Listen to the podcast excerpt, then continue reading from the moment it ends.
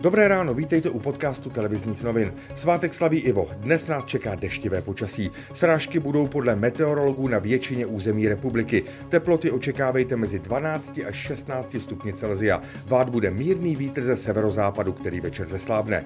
Ministr zdravotnictví Petr Aremberger zrušil spolupráci s mezioborovou skupinou pro epidemické situace MESES. Jako důvody uvedl reorganizaci. Skupina, kterou vede epidemiolog Petr Smejkal, se často vyjadřovala kriticky k postupům vlády v boji boji s pandemí.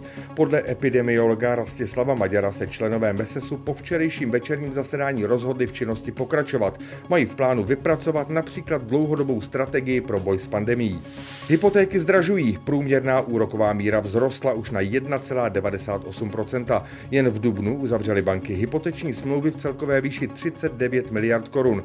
O měsíc dříve to bylo ještě o téměř 6 miliard více. Podle odborníků může mít stoupající cena hypoték časem vliv na ceny nemovitostí, ty by měly naopak klesat.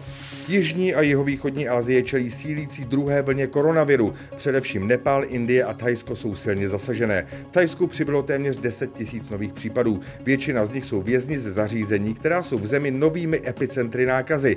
Druhé vlně čelí i Laos, Větnam a Kambodža.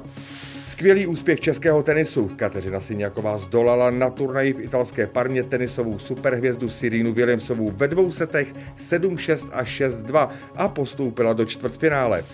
V noci pokračovala také hokejová NHL v playoff Stanleyova poháru. Pittsburgh porazil New York Islanders 2-1 a srovnal sérii na 1-1. V dalším zápase zdolala Tampa Bay Floridu 3-1 a zvýšila vedení v sérii na 2-0. Další aktuální informace sledujte na TNCZ a v živě vysílaném zpravodajství také na TN Live.